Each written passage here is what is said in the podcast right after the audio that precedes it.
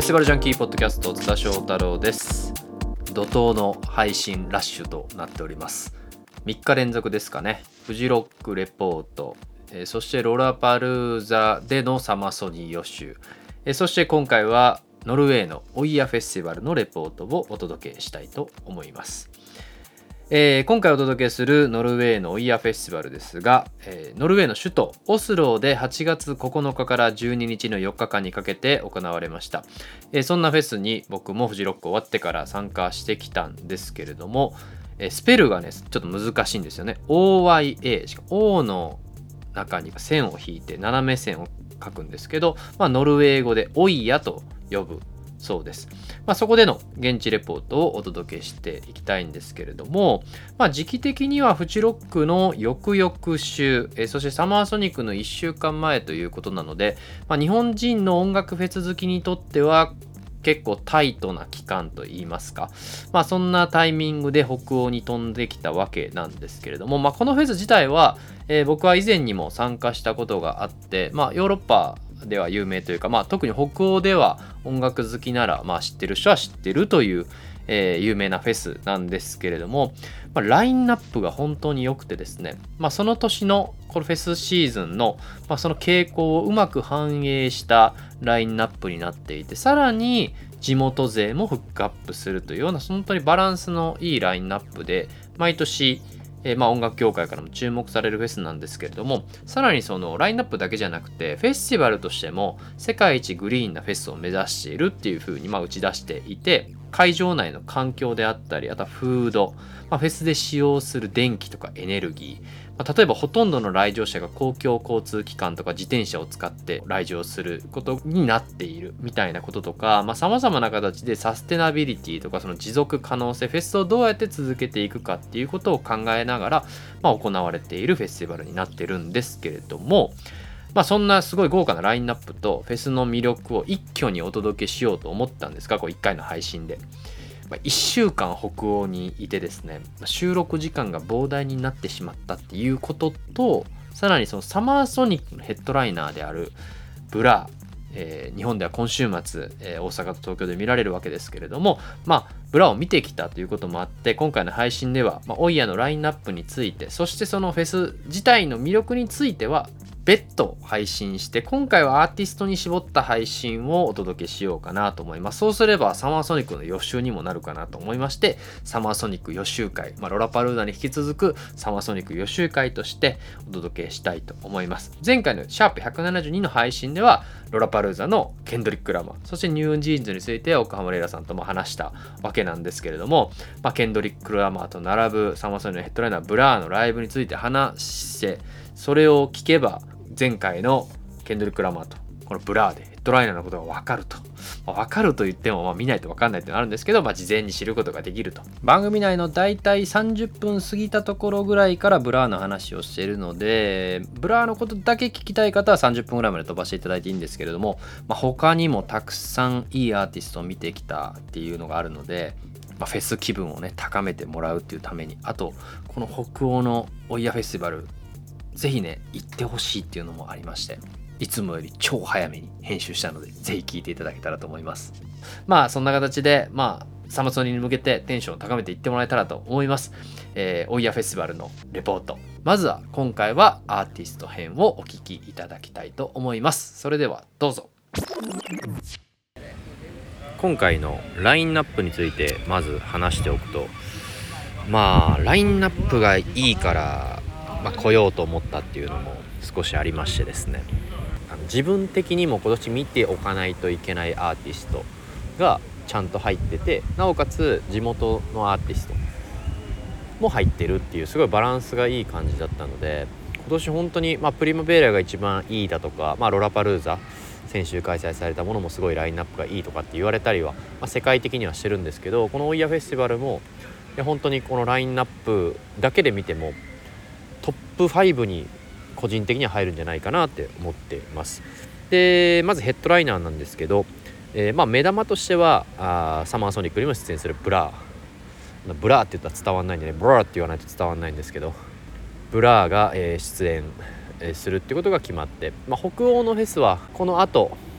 ウェイアウトウェストという、えスウェーデンのフェスにも、え出演するっていうことになっているんですけれども、まあ、イギリスのウェンブレーとかでのライブを経て、まあ、今はこう北欧とかを回っているっていう感じのブラそしてウィズキッド、えー、ナイジェリアのラッパーですけど僕も今一番見たいトラビス・スコットを見終わった次はウィズキッド見たいなと思ってた、えー、ラッパーが見れるのでさらにウィズキッドはナイジェリアの、まあ、他のアーティストも一緒に、まあ、連れてきてじゃないんですけど、まあ、その日に出演するっていうのもあって、まあ、見たいなと。で他にもスウェーデン出身のヘイカン・ヘルストームという人がまあ日本でいうと誰なんですかね。大御所のこうシンガーで。あの物販とかももう一番大きく取られてるぐらい人気のこっちでは人気のアーティスト。もヘッドライナーで。僕は見たことないんで見てみたいなと思ってるんですけど。で最終日はシグリッド地元ノルウェー出身のシグリッドがヘッドライナーを飾るという、えー、感じです、まあ、他にも本当にたくさんいいアーティストが出ていてですね。まあ、日本からの出演者はいないんですけど今回アジア勢としては韓国のバーミングタイガーが、まあ、フジロックからこう流れてきてて出演しているっていうことがあったりとか、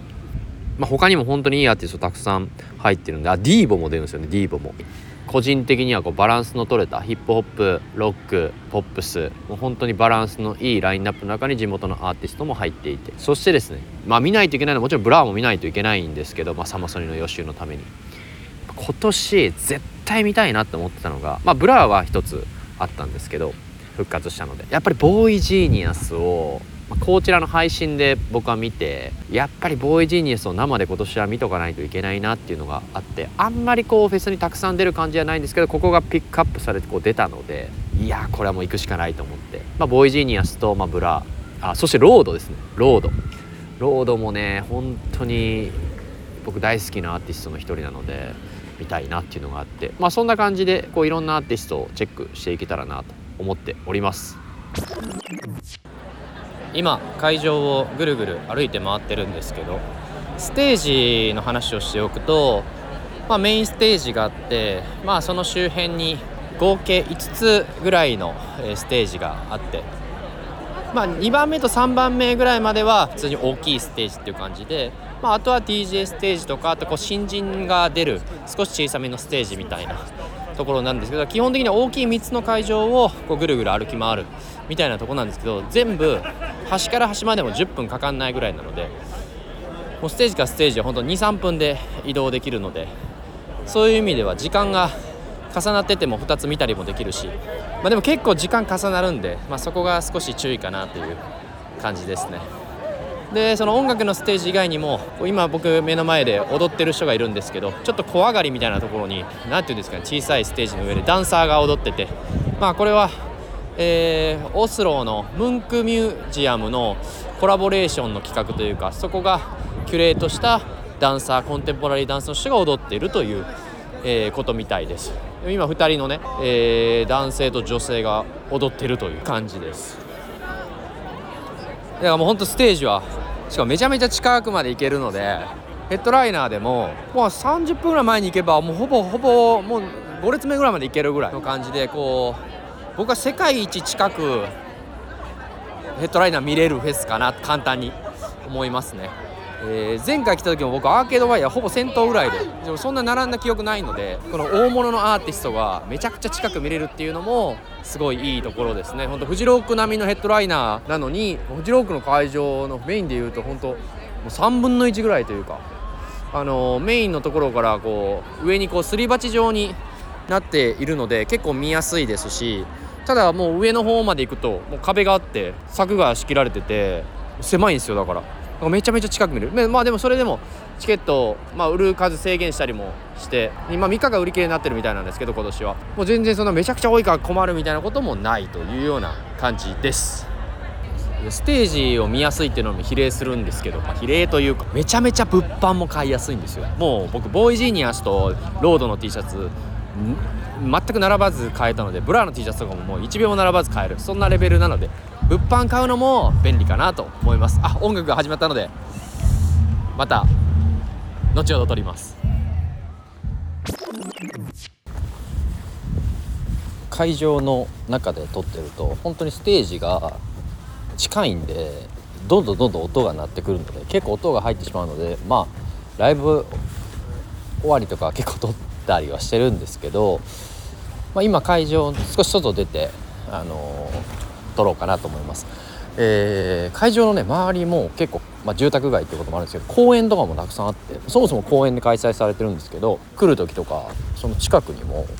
公園がいっぱいあるんですよ子供が遊べる公園とかなんかその自転車置き場になってる公園とか、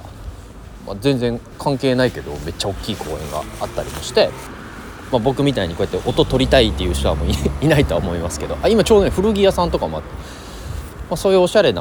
お店とかもあるのでもしかしたらフェスちょっと疲れた人はふらふら散策してみてもいいかなと思うんですけどこの辺りでですね見たアーティストをちょっと振り返っていこうと思うんですけどいやーもうね本当にねライブがね良くてね。まあ、なんかこう自分も先週フジロック行ったのでまあ仕事しながらなんであんま見れないアーティストとかもいて例えばバーミングタイガーとかキャロラインプロジェクトとかフジロック出てたけど仕事で見れなかったアーティストも しっかり見れたのでこうライブをゆっくり見るっていうのを久しぶりではないんですけどできたのでまあねマレーシアフジロックと続いてなかなかバタバタした感じだったので少しゆっくり振り返っていこうと思います。このアーティストライブのパートだけ今回分けようかなと思って結構本当にたくさん撮ったので23時間回してるのか編集どうなるんだってなるんですけどあの撮ったのでそれをあの別であのライブのことと、まあ、サマソニーの前っていうこともあるのでそれにも触れたかったのでライブのこととそのフェス全体のことを少し分けて今回は出そうかなと今思ってるので、えー、このパートでは、えー、振り返りというか撮っていきたいと思います。でまずねもうほんと初日がねめちゃくちゃ良かったんですよ。と今タイムテーブルを見ながら振り返りますね。これもまとまってないので初日はねヘッドライナーが WizKid だったんですけど、まあ、それまでに結構もう朝から入って、まあ、会場内でそのミートアップがあったりだとかいろいろしてたんですけど一番初めに見たのはアイラスター。これがあの WizKid と一緒にあのいろいろコラボレートとかしてる若い女性のナイジェリアのラッパーなんですけど、まあ、WizKid がナイジェリアなのでまあ、一緒に、まあ、やってるということで、まあ、同じようなブッキングのされ方をしてるんですけど、まあ、めっちゃ良くてライブ見て。でその後 OK カラーというこの現地の人ですかねの女性のシーンガーも初めて見たんですけど見てあとはアメリカの TV ガールも見てでねこの日めっちゃ良かったのがバイアグラボーイズっていうこの名前どうなってんだって話のパンクバンドがいるんですけどめちゃめちゃかっこよくて。これ地元のバンドスウェーデンかなのバンドみたいなんですけど何て言うんですかねもうハイブスみたいなこの盛り上げ方なんだけどこう見た目はこうちょっとふっくらしたおじさんが出てきてけど両サイドにトランペットとそのなんていうね打楽器みたいなとかその電子音楽をやってるのも入ってるのでちょっとポストパンクっぽい流れもあるんですけどすごいメロディアスな感じでもうめちゃくちゃ良かったんですよ。もうねなんかこう日本でもサマソニとかフジロックとかでやってる光景が目に浮かぶというかでもすげえかっこいいんですけどもう見た目こう上の上半身脱いじゃってお腹ぷくって出てるようなおじさんだなと思って見てて後で調べたら僕より全然年下で30歳ぐらいでもうね40余裕オーバーの風貌なんですけどもうめちゃくちゃかっこいいパンクバンドだったんでいや今年フジロックで見たアイドルズとかを超えてくるような衝撃があった。まあアイドルズは超えてないかな。いやでもそういう新しいパンクバンドと出会えて僕結構パンクバンドボストバンク好きなんで、まあ、結構いいなと思ってなんかこうスクイットとアイドルズをとハイブスを足してちょっとコミカルな要素も入ってるみたいな。でもアートロックっぽい感じもあって僕好きなジャンゴジャンゴとかエブリシングエブリシングとかなんかそういうこう電子音楽も少し入ったようなバンドだったのでぜひチェックしてもらいたいなと思います。あとねロードを見てもうロードめっちゃ良かった。T シャツ買ったもん。いやもロードはねどこで見てもいつ見ても最高ですね。最後グリーンライトで終わってねあの聴かせて踊らせてっていうのが。あとはモデラット見てあのモードストレクターのメンバーの新しいプロジェクトですよね。夜そこで踊りまくって。で多分後で音源これ流すんですけどマルステインという人のあの後で流すのはあのライブマルステインのライブの後で起こったことを撮ってたんですけどマルステインというこの地元オスローのラッパー超絶かっこよかって、まあ、何言ってるかねちょっと言語の問題があって僕は聞き取れないんですけどそれでもなんかこう伝わってくるエネルギッシュなやっぱ若い結構ラッパー地元のラッパーみんなやっぱいいなと思いましたね。でその後ああこれサンマソニにつながってきますよ。シャイガール。シャイガール見ましたよ。かっこよかった。なんかねこうステージに鏡を置いてどんなライブするんだろうと思ったら結構こう踊らせる系かなと思ってたら割と聴かせる感じだったねサマソニも出るしソニワにも出るのでもう本当に2つ二面性があるシンガーというか音楽だなと思ったのでこれもぜひサマソニ行かれる方はソニマに行かれる方はチェックしてください。でねウィズキットウィズキットよかった。もう本当に見たかったんでナイジェリアのラッパーですけど今なんかアフリカ1ブッキングフィーが高いらしいですよ。ラッパーの中で。なんかお金取りそうな感じのステージでしょ。なかなか出てこなくてね。初め DJ だけで煽る感じでやってたんですけど。でその時間同じ時間でねディーボもやってたりして。こうやって結構重なりはあるのでその辺りはちょっとだけしか見れなかったとかあるんですけども初日が僕的にはもう本当に良かったですね。でで2日目に入っていくわけですけどこれいつ撮ってるかバレちゃいますよね。今3日目で撮ってるんですけど、まあ、2日目も結構良くてあ今これ音楽が入ってるのはあのストリートの人が弾いててこういうストリートのアーティストも多いですよね結構。はい。でオーストラリアのパンクバンドを見たんですよ。エイミル・アンザ・スニッファーズというめちゃめちゃ元気なパンクバンドを見てで地元の人にっていうか地元っていうかそのの親フェスティバル側の関係者の人にこの次のアリーっていうんですけど ARY このアーティスト見た方がいいよって言われて見たんですけど、まあ、女性のシンガーなんですけどすごいダンサブルなんですけどすごい世界観があってなんかノルウェーの次のビョークみたいなこと言われてる感じなんで後ろにダンサー下がいてちょっとこう何て言うんですかね。アイドル的と言ったらあれですけどこう美しいこう見た目とそうすごいテクニカルなダンスとそして歌唱力みたいななんかこう三拍子揃ったようなアーティストだったって感じですね。その後プッシャー T ちょっとちらっと見てでブラー見るみたいな流れでブラーはねこれまたベッド取ってるので聞いて後で聞いてください。で3日目はですね本当はスカーっていう SKAR というアーティスト見たかったんですけど少し間に合わなくて今日朝もねあのあったんですよ。その美術館でライブを見るみたいなのがそのデリゲーツのそのプログラムの中にあってムンク美術館のルーフトップで見れるっていうなかなか貴重な体験をしてたのでそのそのせいでっつったらあれですけど そこで遅れてしまって。でその時見たのが今日出るスローシフトっていう、まあ、バンドバンドっていうの？グループ？がこう少し編成を変えてあのライブをルーフトップでやってくれたんですけど、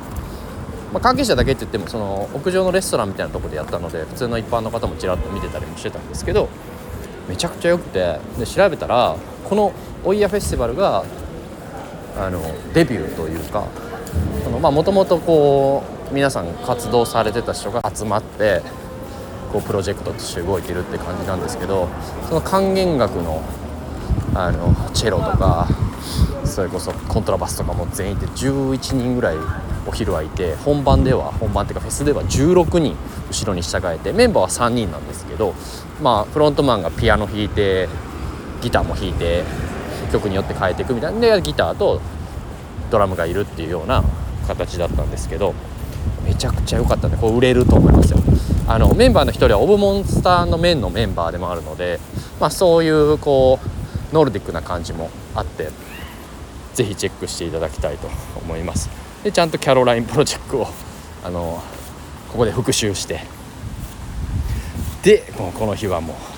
うボーイジーニアスですよ。ボーイジーニアスよかった。これボーイジーニアスも後であれなんか撮ったんで多分使えると思うんでそれも流したいと思います。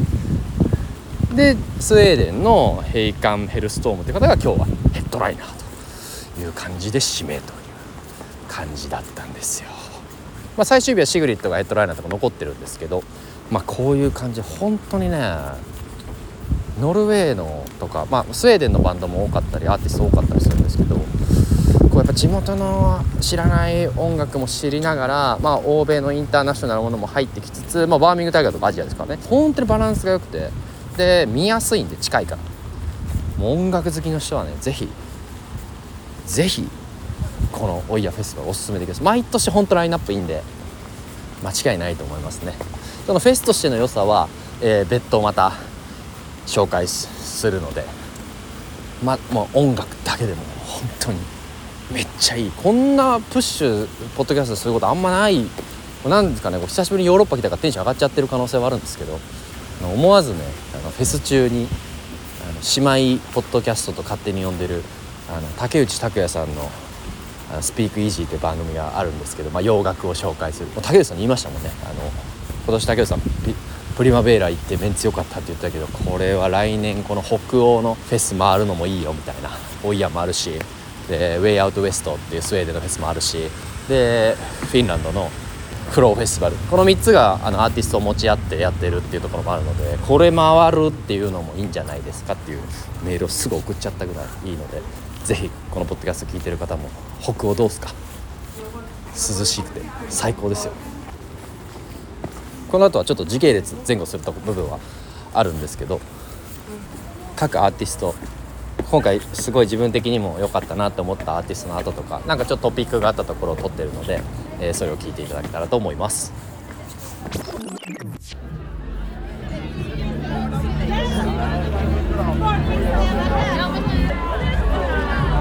えー、たくさんライブを見てるんですけど今現地のマルステインというラッパーのライブを見終わって最前列まで終わってからやってきたんですけどすごいセットが面白くて電話ボックスをステージに立てたりソファーを置いたりあとグラフィックあのストリートのグラフィックみたいなのを後ろの壁にこう書いて演奏中もずっとグラフィティを書いてるみたいなのがあってですね。すっごい面白いライブでやっぱり現地のラッパーを見るのがやっぱいいなと思って、まあ、そのファッションであったり今何が流行ってるかとかそのどれぐらい若い観客がいるかとかを見るのに一番やっぱりいいなと思って今あのー、あと前まで来たら最後まだ出てきて一番前でサインしたりとかもしてて若い子がサインしてもらってて、まあ、あのセットリストをね最後配ってるんでねちょっとしゃ今僕はちょうど前でもらえなかったんですけど今持ってもらってる人にちょっとさっき話しかけてあの写真撮らせてもらったんですけど、まあ、45枚あるんで終わってから一番前に待機してるとそういうのもらえる可能性があるので、えー、まあ、別にそれはラッパーだけじゃなくて普通にバンドでも自分の好きなバンドとかが終わってからだと、まあ、日本でもあるんですけど海外だとよりもら もらえやすいというかあの前まであのライブ中は行けなくても途中からちょっと前に来てで最後人がはけるんでその時にずっと前に残ってればもらえる可能性が高いのと。大体そのスタッフが剥がすんですけどちょっとまあステージと客席って距離があるじゃないですか。だからそのスタッフとかアーティストがくれる場合もあるんですけどそうじゃなくてわざわざベリって剥がすんでみんなはけてから剥がすからあのセキュリティみたいな人が最終的にこうスタッフが剥がしたのをセキュリティ渡してこっちに持ってきてくれるんであのこもらうコツとしてはセキュリティと仲良くなっとくっていう、まあ、仲良くなるというライブ中に何かするんではなくて終わってからちょっと良かったねみたいな話しとくとあのもらいやすくなるので今僕も目の前にセキュリティがいるんですけどあのこの人に話しとけばもらえたなと。まあでも今回、まあ、もらおうとはしてなかったんですけど、まあ、写真撮りたかったのでまあもらった人に撮らせてもらうっていうようなことをやりました。いやでもほんとねすごいライブだったんで是非あのチェックしていただきたいと思います。マルステインモルステインって読むのかな？あのまた概要欄とかに貼るので見ていただけたらなと思います。そんな感じで楽しんでおります。今ボーイジニアスのライブが終わってお客さんがこうステージからどんどん出てくるところなんですけど今渋滞に巻き込まれてますがいや素晴らしいライブで今回結構ボーイジニアスを見るために来たまあ見るために来たって言ったらあれですけどかなり見たいアーティストのうちの一つだったので、ま、まず見ることができてよかったなっていうのといやあのなんかこう3人が揃ってる姿をこうなんかぱいろんなところでスーパーグループみたいに言われますけど、まあ、フィービーのライブも見たことあるしけどやっぱこう3人揃ってる姿がやっぱすごいかっこいいし様になるしなんかこう3人の掛け合いとかこう1人ずつ前に出てくる感じとか1人引いてとか、まあ、いろんなところが本当に3人でやってるからこそできることが表現されたライブであのメインステージじゃなくてセカンドステージだったんですけどもうほんとパンパンで。まあ、初め女性が多いかなと思ったけど、まあ、前の方もそうでもなくて結構前の方まで行ったんですけど結構な人気を感じました。あのポッドキャストでも配信してあのこちらのライブはそこまでめちゃめちゃ人がいなかったみたいなこともあったんですけど今回のこのオスローの、まあ、人たちは結構ボイジーニア好きなのかなっていうような感じの印象を受けましたね。いや本当になんか今年見れてよかったなと思いました。僕は雑誌の「ファッチ」で連載してるんですけどボーイジーニアスが今年まあ動くってなって、まあ、いち早く取り上げて早く見ないとと思ってたんですけど基本的に見たものを書くっていう風な制限を持ってるんですけどちょっとボーイジーニアスだけはちょっと見てないけどこうこちらの前に書かせてくれっていう話をして、まあ、1ページぶち抜きで特集をしたんですけどいやこれ今ねセットリストとか剥がして配ってるんじゃないかな前の方まで。今先頭まで来ました。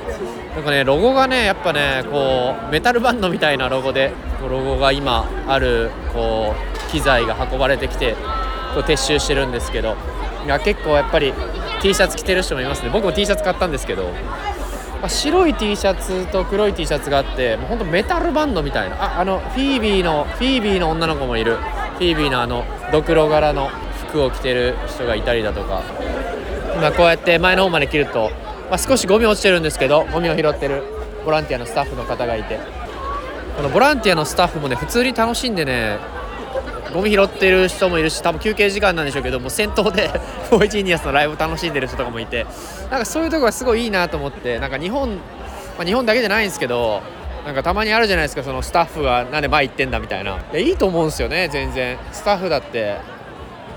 ねまあ、もちろんその自分の仕事ほったらかしてっていうわけじゃないと思うんでそういうところもいいなと思いました。いやでもこうやってなんかメッセージがちゃんとあるバンドが出てきてこういうメッセージがあるフェスとなんかこうシンクロする瞬間みたいなのがやっぱ気持ちいいしやっぱフェスティバルはメッセージを持ってるほどアーティストもそれに合わせたこうテンションになってくると思うしそういうところがやっぱフェスでライブを見る良さかなと僕は思いますね。ただただ来てライブやって大きいとこでやって終わりっていうんじゃなくてちゃんとフェス側が何かを持っていればそれにちゃんとアーティストもこうしてくるし何もやっぱないフェスは、まあ、ただライブやって終わりとか、まあ、その国に対してどうっていうのはあるかもしれないけど、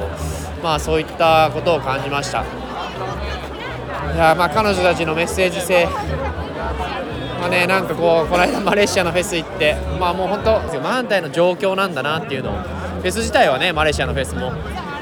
ちゃんとやってるっていうねその国の体制とかそういうのも含めてなんかこうまだマレーシアのフェスから1ヶ月経ってないですけどそういうのをこう感じてますね今。まだなんかうまく言語化できてないかもしれないんですけどいや見れてよかったという。あのぜひ来年もしかしたら日本来るかもしれないし、まあ、日本に来なかったらどこから海外でね。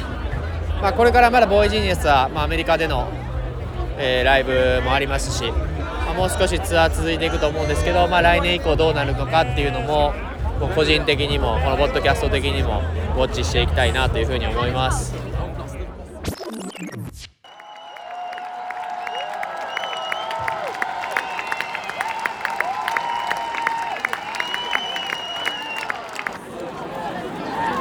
今ブラーのライブが終わりました。いやまあ率直な感想は本当に偉大なバンドだなと思いました。いやもう最初から最後までもう一切こう気を気を抜くことというかこう無駄な時間も一切なく一瞬で過ぎ去るようなライブでした。あの今年どこか世界でブラーのライブは見たいなと思ってて、まあ、ウェンブレーが発表された時に、まあ、イギリスで見ようかなとかも思ったんですけどあとプリマベーラとかも次に発表されたりしてでも結局この8月まで見ないまま来て15回もうちょっとかなライブやってる感じだと思うんですけど。いやもう完璧でしたね。ただのベストヒットメドレーでもないしちゃんとこう随所随所に新作の曲が挟まってきて何て言うんですかね。なんかこう芸術としてすごい高いものを見せられた感じもあって。こう再結成再結成というか、まあ、復活するってなってうわライブ見れるわと思ってすごい嬉しかった反面いや、まあ、当時ですけどその発表された。いやまあニューニューアルバムというか新作ないしなみたいなのでちょっとこう嬉しさとなんかこうなんていうかねただの金稼ぎっつったあれですけど復活かみたいな感じのところに新作がちゃんと発表されてでこのライブにもまたこういいいいバランスに本当なったライブだなっていうのが率直な感想です。日本でライブは、えー、と99年の苗場のフジロックとあとはサマーソニックその後2003年かな？でブラーライブやってるんですけどまあその時まあこの間清水さんクリエイティブマン社長の清水さんにインタビューした時も言ってたんですけど、まあ、グレアム、まあ、ギタリストがいない時のブラーだったので実質日本でブラー完璧なブラーを見れてるのが本当にその99年フジロック行った人だけだと思うんですけどあの1回ね2013年ぐらいの時にあの謎のイベントのキャンセルとかもありましたけどまあでも本当にこの2023年にブラーを見られるというのはいやまあ今のライブ終わったばっかりでこう興奮冷めやらぬ中なんですけど本当にこう貴重な本当にそれこそ、ね、歌詞にもありますけどいやもう「You are lucky day」ですよこれは。絶対来週またこれを日本でサマーソニックで見れると思うと、まあ、僕仕事あるんでどれぐらい見れるか分かんないですけどいやもう本当に見た方がいい。めちゃくちゃいいライブでした。音聞いただけでこうその当時の景色が浮かぶというか。でそこにまた新しい曲が入ってきたりしてるので。いや本当に良かったな。語彙がないな語彙が。いや良かったんすよ。マジで日本で見られるのはすごい貴重なことだし。嬉しいですね。いやでもまあライブで思ったのはあのデーモ・アルバーンめちゃくちゃ見てるんですよ僕。10回以上。ソロも見てるしゴリラズも何度も見てるんですけどなかなかブラーって見る機会がなくてでやっぱ気づいたのはそのサマソニでグレアムがいなかったっていう話もさっきしましたけど俺グレアムのギターが好きなんだなっていうのをめちゃめちゃ思いましたね。やっぱ彼のこうリフとかちょっとまあグランジっぽい感じとかまあでもその初期のもうもういわゆるブリッドポップみたいな弾き方とかあの音みたいなのってやっぱほんと一音で全てを思い出させる強さがあるなって思いました。いやもう途中からなんかもうビートルズ見てるぐらいのテンションになってきて。でビートルズ見てるっていうなんかおかしいけどもうそれぐらいなんか今すごいもの見てんだなみたいな。よかったまたブラーを見れる時代に生きててと思って。あのね新しいバンドではないですけど若い人が見てもすごい面白いと思うし、まあ、もちろんその昔からのファンの人も見るべきものだなっていうのが。いやーなんかね始まる前まではまあまあまあ記念記念にみたいなところも予習にみたいなねサマソニの大きかったんですけどなんかそれを上回る感動がありました。まあ他にもたくさんいいライブ見てたんですけどもう今夜はブラーですね。今回のポッドキャストはここでこのパートで終わりたいなと思います。いやー素晴らしいフェスですよ。おいやフェスティバル。いろいろ説明したりしてきましたがちょっとねご飯高いっていうのはありますけど。めちゃくちゃいいフェスだったんで日本からももっとたくさんの人が、え来たらいいなと思いました、まあ、ブラーのライブだけじゃなくて本当にいいアーティストが毎年揃ってるし環境も最高だしやっぱこのノルウェーっていう環境この天候とかも含めたところとその文化の豊かさみたいなのもすごい感じることができてフェスとしての完成度もすごい高いんでその環境意識とかもそうだしお金はちょっと高いですけどいろんな面で今ヨーロッパに行くのは特に北欧は高いとは思うんですけど来る価値があるフェスティバルかなと思います。なかなかね最近こうアジアにフィーチャーしててこのポッドキャストも。あんまヨーロッパとか物価も高いしなかなか特に若い人にとっては難しいよみたいなリアリティがないみたいなことも結構話したりはしてるんですけど今回は来たらいいことあるよという感じで終わりたいと思います。それではまたどこかのフェスでお会いしましょう。お相手はフェスティバルジャンキー津田翔太郎でした。